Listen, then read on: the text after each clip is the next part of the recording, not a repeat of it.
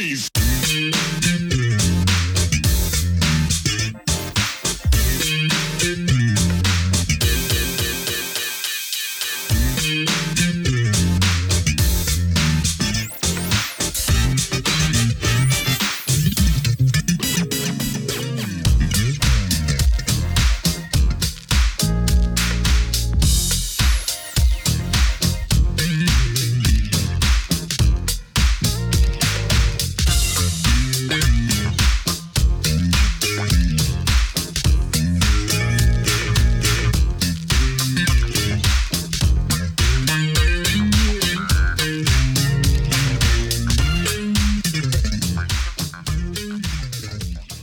On through the records, Simon. So, uh, "Made for Pleasure" uh, was the next one, and um, that one, um, 2015, I think that was. um, "Let's Do Another" was pretty cool. Oh yeah, which is a kind of um, sort of jazz funky, um, soundtracky type. It's sort of a bit a bit Quincy Jones. Um, you know, I'm trying to think of like a, a sort of spy thriller from the 70s. Yeah. It's that kind of sound, isn't it? And um, that was inspired by our horn section. Um, Mike Olmos is a trumpet player from the Bay Area, and Joe Cohen, uh, and they came in, and I think that was what was different about that is that I believe that we had the horns in the same room at the same time when we were jamming and writing. Whereas usually, if we've ever had horns, they've come in afterwards and they've overdubbed and they've come up with lines on top of what we've already recorded. Whereas I think this was maybe the only album where we included them in the jamming and writing process, which is what, which is probably where "Let's Do Another" comes from, because that's that is quite led by the horns. Uh, that was recorded in New Orleans, um, and I do remember the when we first showed up that we had nothing. So it was the, one of the quickest albums in, in terms of setup, in terms of getting everything ready and getting a drum sound. Sometimes that that used to take days for the for breaks for the border. It took days to get the drum sound, and the drum sound wasn't even particularly good at the end of it. This one, within a couple of hours, everything was ready. They had vintage drums in there. I just had to pick some combination of things, set set them up. There was a grand piano, a Fender Rhodes, a, a Wurlitzer, Hammond B3. All that gear was there in the room, and lovely vintage amps. Within two hours, the engineer said, "Okay, right, we're ready to go." And we looked at each other and said, "Has anyone got any tunes?" And nobody did. and uh, it was just a sinking feeling of shit. We're here for a week, and we've got to make an album. What are we going to do? And we we jammed a bit. Anyway, the first day was kind of a bit of a um, just a bit of a washout. Like we left that with not really having achieved anything. And I remember going back to the, the apartment that we were staying at, and I just out of desperation, I started writing lyrics. And um, there's a song on there that is sung by Charlie Lowry um, called. Can you see the track list there? Yeah. Just gotta run, just gotta run. I think it is. It's a sort of northern Yeah. soul type Mhm. sound sounding tune. Anyway, so I remember writing that o- overnight after the first disastrous day where we hadn't come up with anything. But then during the course of the week, that whole album came together, sort of out of nowhere. And it's one of my favorite records, and I, I really like the sound, and I love the way the horns are involved and the vocals and all that. Yeah, it's it's one of my favorites too. I like the way the cover looks also. It's got that cool red uh, kind of The red neon. Well, I, I remember um, photography is my side gig, and we came up with the idea with the designer for uh, just the CD neon strip club sign, and I needed to find a background for it. Um, and uh, I went to a rough part of Leeds with my camera in the rain, and I found this closed down row of, of shops and I just took a load of pictures and the one that uh, is on the album cover is is this CD place with graffiti on the on the boarded up and they and then the the neon sign was was just done graphically and superimposed on it. But I think it just it's one of those ones that just sets the kind of mood for the music too. It's just very cohesive that way. And um, other tracks I got to mention, High and Wide. I like that one a lot. Yeah, that's a, a, a nice. Um, if ever we have horns on a live show, we tend to start the set with that tune because it just comes straight in, bow, with a just like a real a, a punch, a horn punch stab thing, and then the, it's a high energy groove. Um, so that's still that's still one that we know how to play. And also uh, Pho Baby. Yeah, so uh, pho, as in pho, the Vietnamese um, broth. We we found a, a, place near the studio, and we had lunch there nearly every day.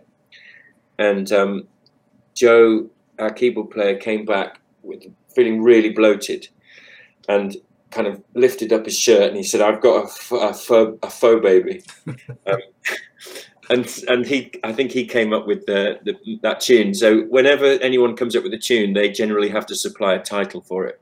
So that's where that came from. Came really, from uh, I like the way it builds. I want builds nicely. Yeah, and that um, the groove on that, I think I, I was quite influenced by the Purdie thing because it's a it, it's a, a bit of a shuffly. I remember I'd definitely been working on that in the run up to recording that album, and I thought, oh, I'm going to try and get one of those in to uh, to this record, see if it gets allowed, and it was. You did another live one. Now, distinguished for myself and the listeners, viewers, you have uh, Mastersounds live records, and you also have some session records. So obviously the, the session ones are, are, more intimate. Maybe it's just you guys playing.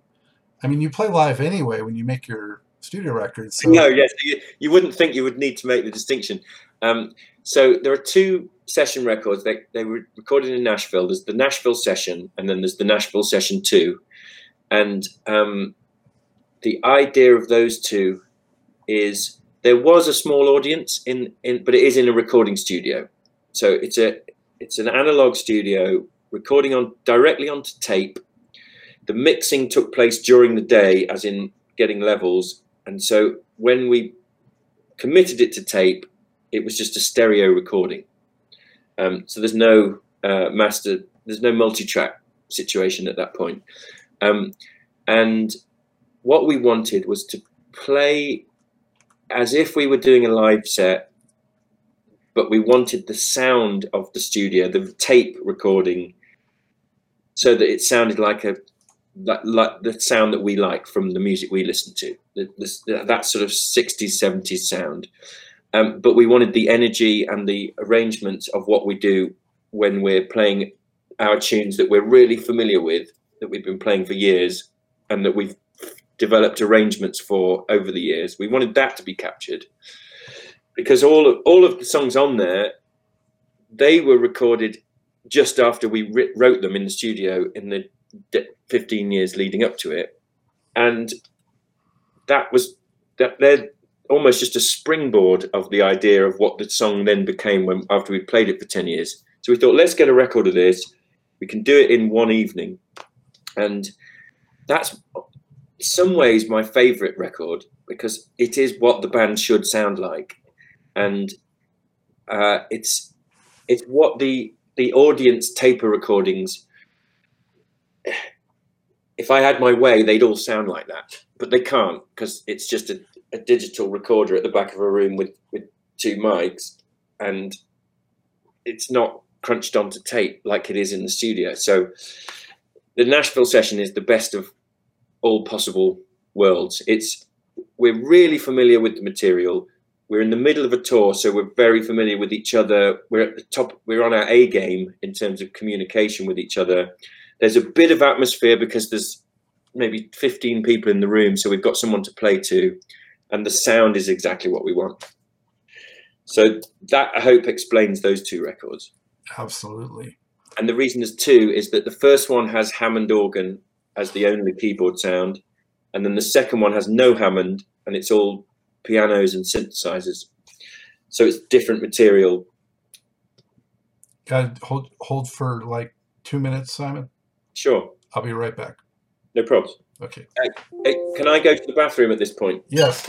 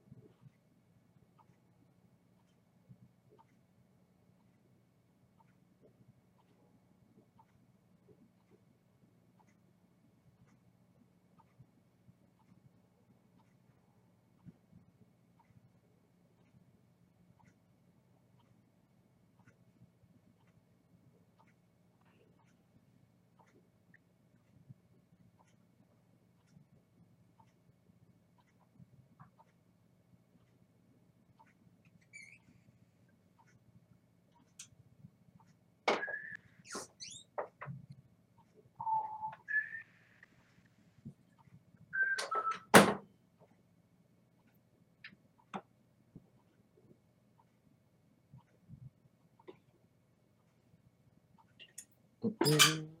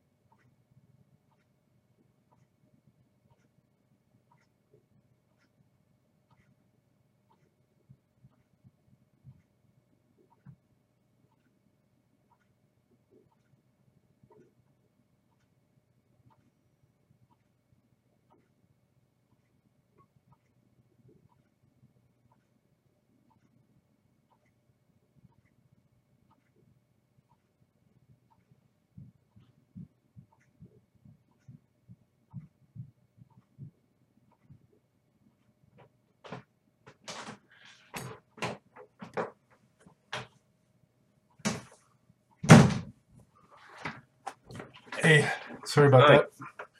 Oh, that's weird. I didn't see which door you left. I was thinking you were going to come from that the door that I can see in the shop, but I guess that's a closet, is it? It is, yeah. um, right, let me start recording again here. Actually, I had gone, um, I was trying to find, you know, I have uh, most of your stuff on digital, but I have the first CD somewhere that I got, and I was trying to find that because I don't remember which one was the first one I had gotten, and I couldn't. I ran downstairs. I couldn't find it. So anyway, Have you seen us live? no, only heard it live, not seen. So it looks like we're we're still recording. Okay.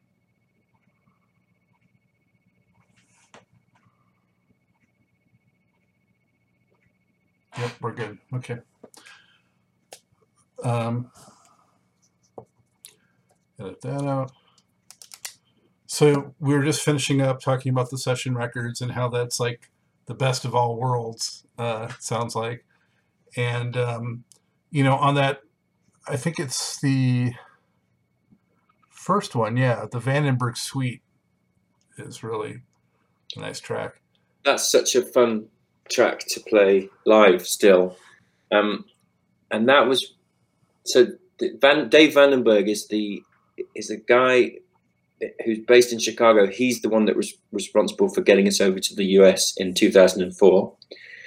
He uh, he's the one that emailed three weeks after we set up a website and invited us, and he he's got us the opening slot, put us up in his house, drove us around, kind of gave us a career in the states. Um, and we wrote that tune in his basement in 2004 in Chicago, and we're still playing it. Um, the uh, yeah, the, so the, the only the only bad thing about the session records is that they don't generate any new material, and, and as I mentioned before, the at least half the purpose of us making an album is to give us some new tunes to play in the live set. Um, so the the session records are all existing tunes that have already had some kind of life. Um, and uh, but I, they're great. They're great recordings. I'm really glad glad we did them, and we managed to to do them whilst on tour, while we happened to be in Nashville, and then happened to have a day off the next day after doing the Nashville show. So there was no extra expense involved in getting everybody together. Bearing in mind we all live in different countries, so making a record now involves the cost of at least moving some of us to where some others of us are to make it you know How how long has has your bandmate lived in Colorado? uh, well he, he he's he, he's lived in the states for probably seven years now but he started in san francisco moved to new orleans and then he's been in denver probably for maybe four years i would think um, and our bass player has been in Menorca for at least 10 years. Mm.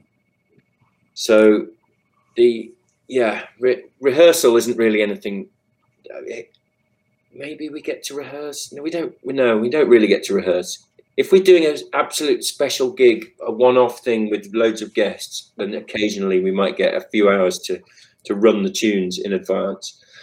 But um, a lot of people do say, "Well, how do you rehearse if you live in uh, all these different places?" And it, the, the rehearsal was the 21 years of being together. So, and there's a lot of improvisation anyway. So it's a it's a question of communicating on stage rather than having a, a, fixed plan in advance. What do you feel is most different about the sound or chemistry of the band today uh, versus 10 or even 20 years at the outset? I think there's just so much more depth to the musical relationships that we have, and so much of how we communicate is now instinctive, and there's a shared vocabulary that has been developed that is deeper. Um, so it just might be that we we exist more like a single organism now in terms of the bass, drums, guitar, and keyboards, and how it all just how we all complement each other without really having to think about it or consciously write parts for each other.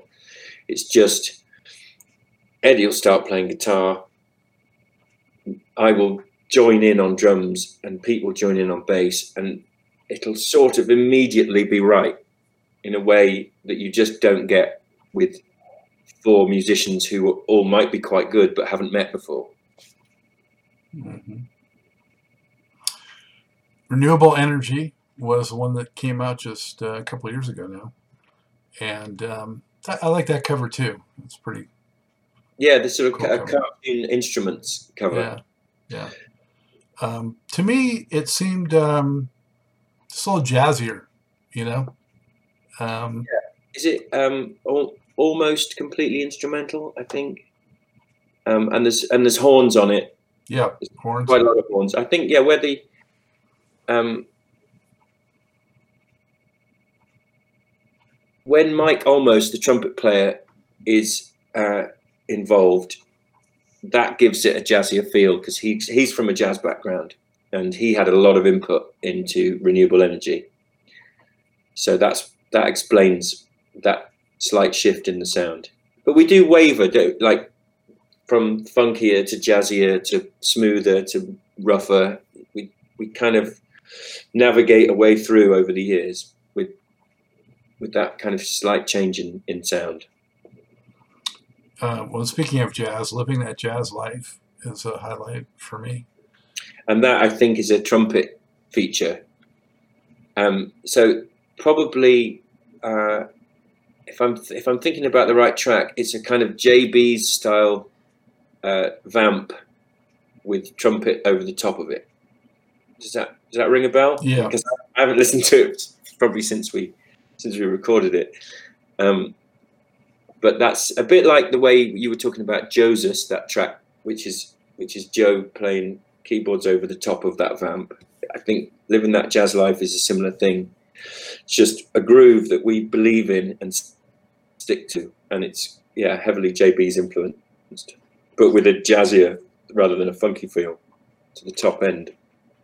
And then the Funk 49, That's the Joe is it- Walsh song, the James Gang is the yeah the Joe Walsh is yeah. So that our our guitarist's wife, um, sh it's one of her favourite songs.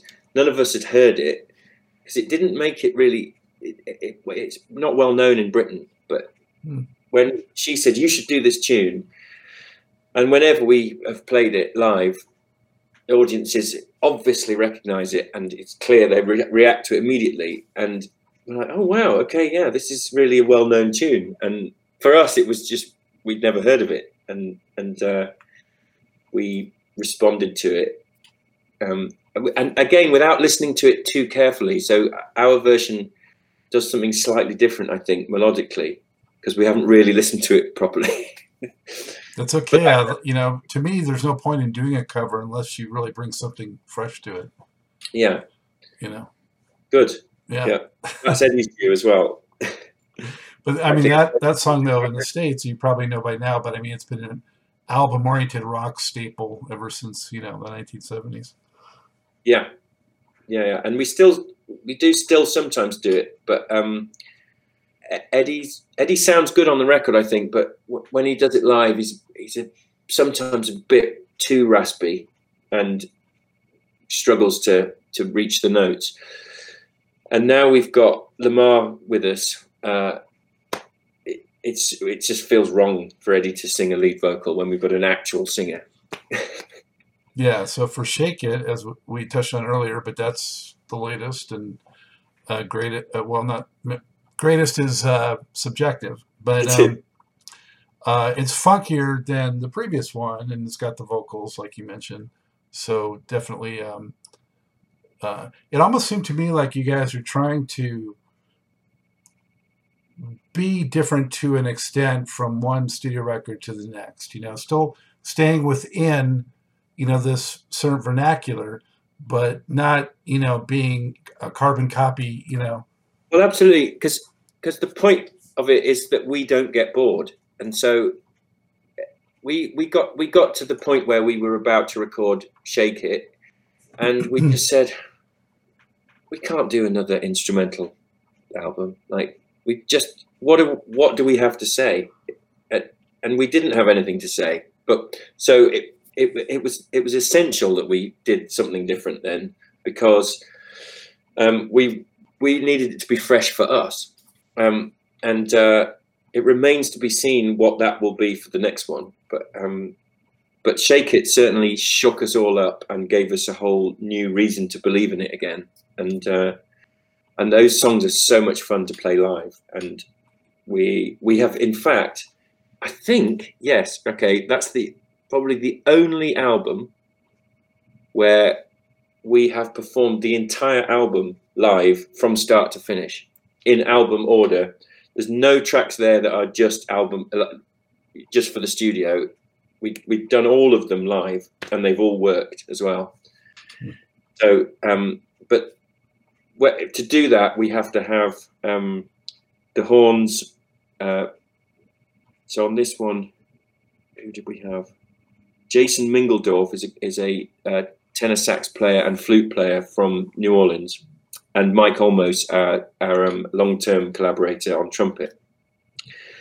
Um, and we need percussion as well for a couple of the tracks. And we we had a guy. There's a there's a band called Thievery Corporation out of DC, um, mm-hmm. and he is the kit player for that band. But he's a really great percussionist as well, and um, he uh, played on the record, and we've had him on a couple of live shows, and it's great when that happens. That and that, that, that when we have that, we can do the whole thing. And um, uh, we did that for the album launch in the in London, and I think we maybe did it in Denver too. But yeah, that's um, yeah. There's every other album has at least two tracks that we have never performed live. That we just did them in the studio. Eddie produced them into something that worked, and then we never looked at them again. Um, but yeah, this album is different. I really like um, "Let's Go Back."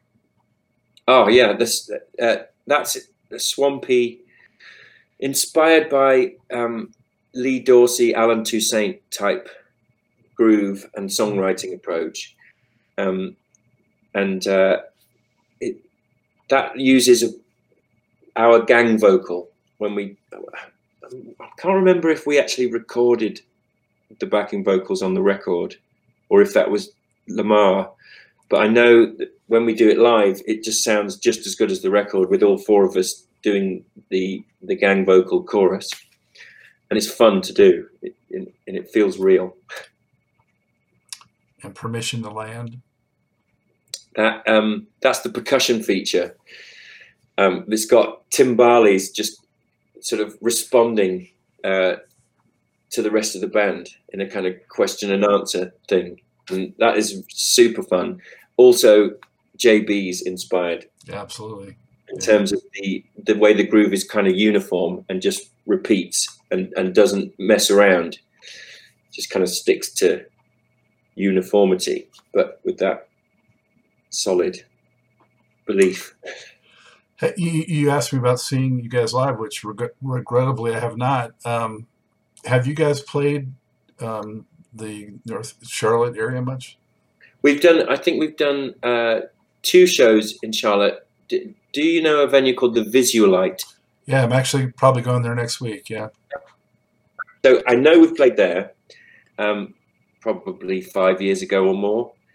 Um, and then I also remembered that we have played in Charlottesville, and in the early days, we didn't really understand. You just see them on the tour schedule, Charlotte and Charlottesville. And That's Virginia, got, though. Yeah.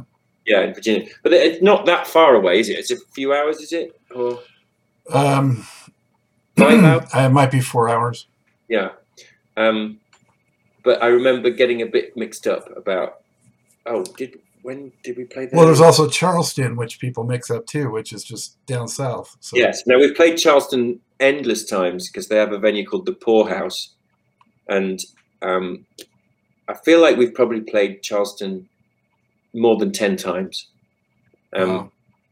Not sure why, because some we don't choose as such which which venues have us back over and over again. Um, because some fans complain and say, "Why didn't you ever come here?" And I don't know what the answer is. It it'll just be that it presumably it didn't work out very well, or the the booking agent can't line it up on the date when we need the show and the venue's available or something. It's just down to factors, mysterious factors. Yeah. Well, next time um, you come to Charlotte, I'm, I'm there. Um, do you do you ever travel to places like New York for shows? Not just for a show, no. No. no. So you're not like those people that I talked about who drove five hours to see the Greyboy All Stars. I'm not. I have I I have something called responsibilities. Got it. You know. Understood. So we'll have to come to you then. Um, no, I wish I could do that. I my my limit generally is like two hours. Right. Okay. So hang on, Charlotte. Which could be Asheville, and a lot of cool shows happen in yes, Asheville. we did we did do Asheville quite recently, like October. Um, that I've got some video of that online. I'll I'll send you the links because we that show was multi-camera filmed and recorded really well. Excellent. So, Simon, do you have a particular favorite album? Uh, you mentioned Ten Years On was probably one of your favorites. Is there a definitive favorite album and or track in the repertoire? Hmm. No, I, there's no way I could choose a, a, a, definitive track. But I would say if I was if I was going to um, if I wanted someone who's never heard the band, and I, the one that I would want to represent the band would be the Nashville Session, Volume One. It's just called the Nashville Session, but that would be that would be the one that I'd be most proud of saying. This is the band I've been in for 20 years, and this is what it should sound like and does sound like. I would say. So, do you think that's the best place for a newbie to start, or should they start somewhere else? No, I would. I think it is a good place for them to start. Yeah, okay. and if they like the sound, then there's so much more for them to explore, like what we've just been talking about for the past hour. Mm-hmm. Um, and if they don't like the sound, then I would say it's, it's probably not going to be for them. and they don't need to bother with any of the others. I don't know if you would agree with that, but that's how it feels to me. Yeah, well, I would say that, or you know, I'm partial ten years on, or or um, the um, New, New Orleans uh, one. The Made for Pleasure. Yeah. What um, what would you say your top maybe three albums by other artists of all time? Well, because I'm a piano player as well, still, um, but I don't play funk or jazz on the piano. Um, one of my well, probably I would say my all-time favorite album is Hunky Dory by David Bowie from 1971, and that is a real piano album. Uh, the guy playing on it is Rick Wakeman, who's mm. from the, the prog rock band Yes, and his his piano arrangements on that are just amazing. And um, I'm not a huge Bowie fan. Like I, there are there are a couple of other Bowie albums I like, but you know, some people just absolutely adore everything he does. That's not me. But that album is my, I don't know, something about getting to know it when I was about 18. And I, I think when you're 18 and an album speaks to you, it sort of implants itself for life, doesn't it? Because that is the time when you're probably the most receptive to um, to things like that, to cultural things. Um, so there's that album, and then from the funk and soul point of view, um, I would say uh, Jimmy McGriff's Electric Funk, which I would urge you to check out. Is there a third? Let's think. Um,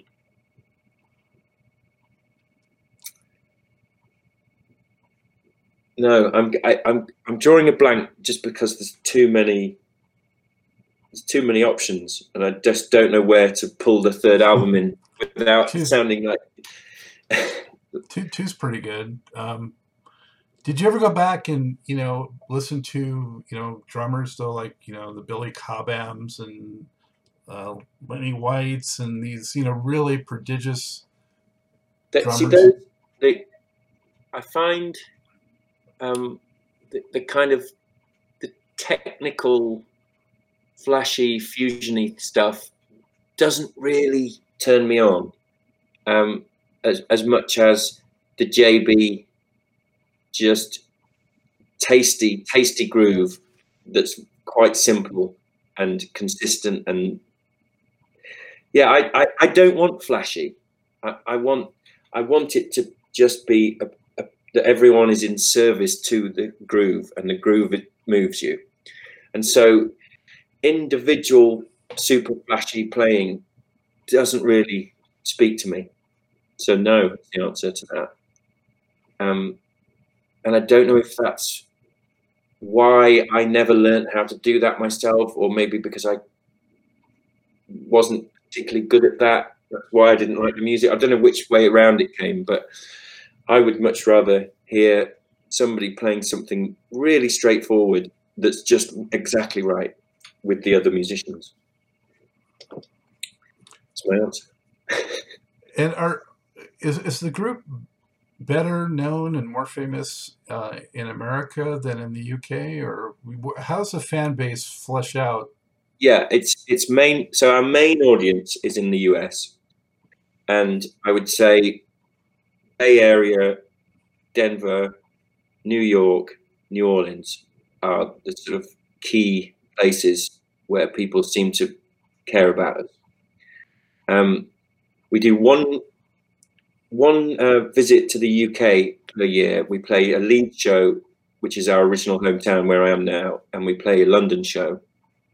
And um, the audience has stayed pretty consistent, but there's still maybe four, 400 people. Excuse me a moment. Um, yeah, uh, it's not grown. It hasn't grown in the UK, and I guess it probably won't now because we're mainly based in the US.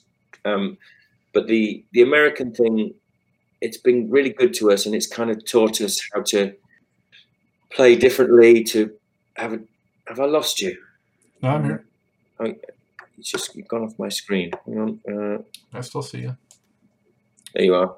Um, hi. Uh, yeah. So we we learned how to jam and how to open things out and to really respond to a crowd in, in a way that was unique to each event. We learned that in America. And it was because the fans that were coming to see us are into that improvisational thing, the, the jam scene. Um, they've come from a sort of Grateful Dead hippie background, but they also like funk and they also like bluegrass and they also like all sorts of different stuff. But they yeah. want the musicians yeah. having a conversation. And so we learned how to be have these open conversations with each other, but to keep it exciting and keep it dynamic and try and control the energy so that it's it's actually telling some kind of story and taking you on a journey and giving you some tension and then release. And so we that we've learned all that in, in the states. Prior to coming we would just play our three and a half minute arrangements that were like the record and it was all just about the scratchy vintage funk sound. Now it's it's a it's a it's it's about that, but it's about so much more. It's about having this public conversation that everybody can come and and take part in because we need to see the audience when we're playing. We we make sure there's light on them because we want to see their faces. We want to see them react to us and react to each other, and we want to see each other as well. So uh, we don't like the kind of shows where the audience is in complete darkness and and it's all just trippy lights on stage because we can't see, we need to see each other's fingers we need to see each other's faces um, and then we can have a real conversation. Is there one specific unforgettable show or memory from touring that just stands out that you could share? Um, I, I, I do remember that when we played at Fuji Rock Festival in Japan um, it was around about the time that Breaks from the Border had come out so this is maybe 2011 uh, we played in a, a, a, stage that had maybe a, a 15,000 capacity field. And just as we're getting ready to go on, the field starts to fill up and it's raining quite heavily. And everybody has umbrellas and or rain hats and raincoats, but they all come file into the field. The field pretty much fills up. And we came on stage and we started singing um, "Take What You Need," which is which is from that album where we did the gang vocals, "Break Breaks from the Border." and the album had been out for maybe two months, and a significant portion of the crowd are singing along to it, and that was just a real moment of like, whoa, I, I, we're they know us, they know our song. How has this happened? This is amazing, and um, so that's that's the one that really sticks in the mind. And the fact that they were willing to stand in the rain. so do you feel? Do you still have a decent following in Japan? Uh, yeah, we just played actually uh, about a month ago. We did two shows, one in Tokyo, one in Osaka, and uh, yeah, we pulled. I think we had about 600 people came to the uh, the Tokyo show, packed into this venue that in the states the capa- the legal capacity for this room would be no more than 300. But because everyone's so tiny in Japan and they're also really well behaved, they all will just stand still with their arms by their sides. Their their fire codes allow them to have way way more people in, in the same uh, in the same size rooms. So um, that was a really fun show, the Tokyo one. Um, so we'll yeah we we tend to go back there every two or three years or so, and we sometimes go back for Fuji Rock Festival. Um, done that two or three times, I think. But it's mainly the states. We, the next show we have is uh, in New Orleans for for Jazz Fest, and we're doing two shows at the House of Blues um, in, in the first weekend of May. And the, the Saturday night show starts at about 2 a.m. and will go on till about 5 or 6 a.m. We're going to travel that one like the other one. It's, what did you say? I said you better not have that as your travel day like the No, I, the, the thing is, I will have arrived the day before the first one. I'm going to try and stay on British time, and then I'll just look at it as like a it's eight o'clock in the morning. This is breakfast. I'm getting up for my regular day, like I'm at home, but I'm on stage and it's the middle of the night. And anything else uh, coming up for this year? Uh, you, you're going to do some more shows. You're going to get back in the studio, maybe. Um, we we do need to make another record. Um, I'm not sure when that's going to happen. It will happen in Denver when it does, because we now have a um, a studio and a house there that um, the guitarist has set up because he he he runs a label there now, um, and uh, we will hopefully do some stuff in Europe. Um, we're hoping to do some stuff in in July. We're just waiting to hear what what the offers are because it. I, I kind of miss playing in places like France and Italy and Spain and Germany, and we did we did a lot of that in the early days, and then we've kind of lost touch with the with the scene. So it would be nice to do that and to bring Lamar, who's who's the the only American in the band, to bring him over and show him Europe. Although this is just after Brexit happened, and we'll probably have to get visas now to work there. Damn it. How can people keep in touch uh, with with you and, and the band and, and all that good stuff? Right. So yeah, if anyone is still watching after hearing me ramble on for this long, um, you can uh, you can find us on Facebook, which is facebook.com slash new master sounds. Um, but we also have a fan page called the New Master Fans. So if you if you get into it, you should join that because there are other people who share stuff. Uh, information about what we're up to and uh, photos and recordings and things from the past. And that's been we set that up about less than a year ago, and it's it's proved to be really popular. Um, we have a website, newmastersounds.com. We're on Instagram and Twitter and um, YouTube. So just look for New Mastersounds, and um, there's 20 years worth of stuff there to wade through. If you have nothing better to do. Hey, Simon, thank you so much uh, for all this great information and stories and spending the time. And congratulations on, on 20 years in with the group and wish you a continued success. I pre- really appreciate it. Thank you, Scott. Hey, back at Truth and Rhythm headquarters. Thank you for joining us on another magical ride with Truth and Rhythm. Whether you're watching or listening, as always, thank you so much for your continued interest and support. Be sure to subscribe. Go to YouTube, go to the Funkin' Stuff channel. That's where Truth and Rhythm lives and breathes and thrives. Also, goodies here like TIR Quick Takes.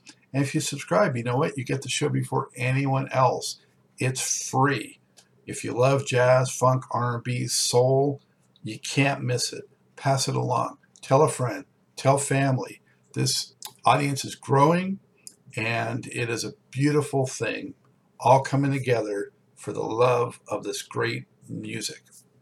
Also, if you can throw us a buck or two, we could use the support financially, keeping the lights on, keeping the servers going, all these expenses. If you can help support the program, whatever you can give, much appreciated. Go to the funkinstuff.net website. and On the right hand side of every page, you just click and you can donate through PayPal, credit card, whatever. Very easy to do and so much appreciated. And if you do a sizable donation, I will mention you on the program. Also, drop me a line. Email me at scottg at funkinstuff.net. Let me know who else you'd like to see on the show, what you enjoy about the music. Let's just kibitz and uh, talk about stuff, you know, talk music. You'll find that I respond very quickly, and I much enjoy the uh, rapport and the camaraderie and the interaction. Always remember, this is your show, The True Music Lover. So for now, that's all the time we have for this one. It's a wrap. As always, Scott Dr. GX Goldfine saying, keep on vibrating to the rhythm of the one.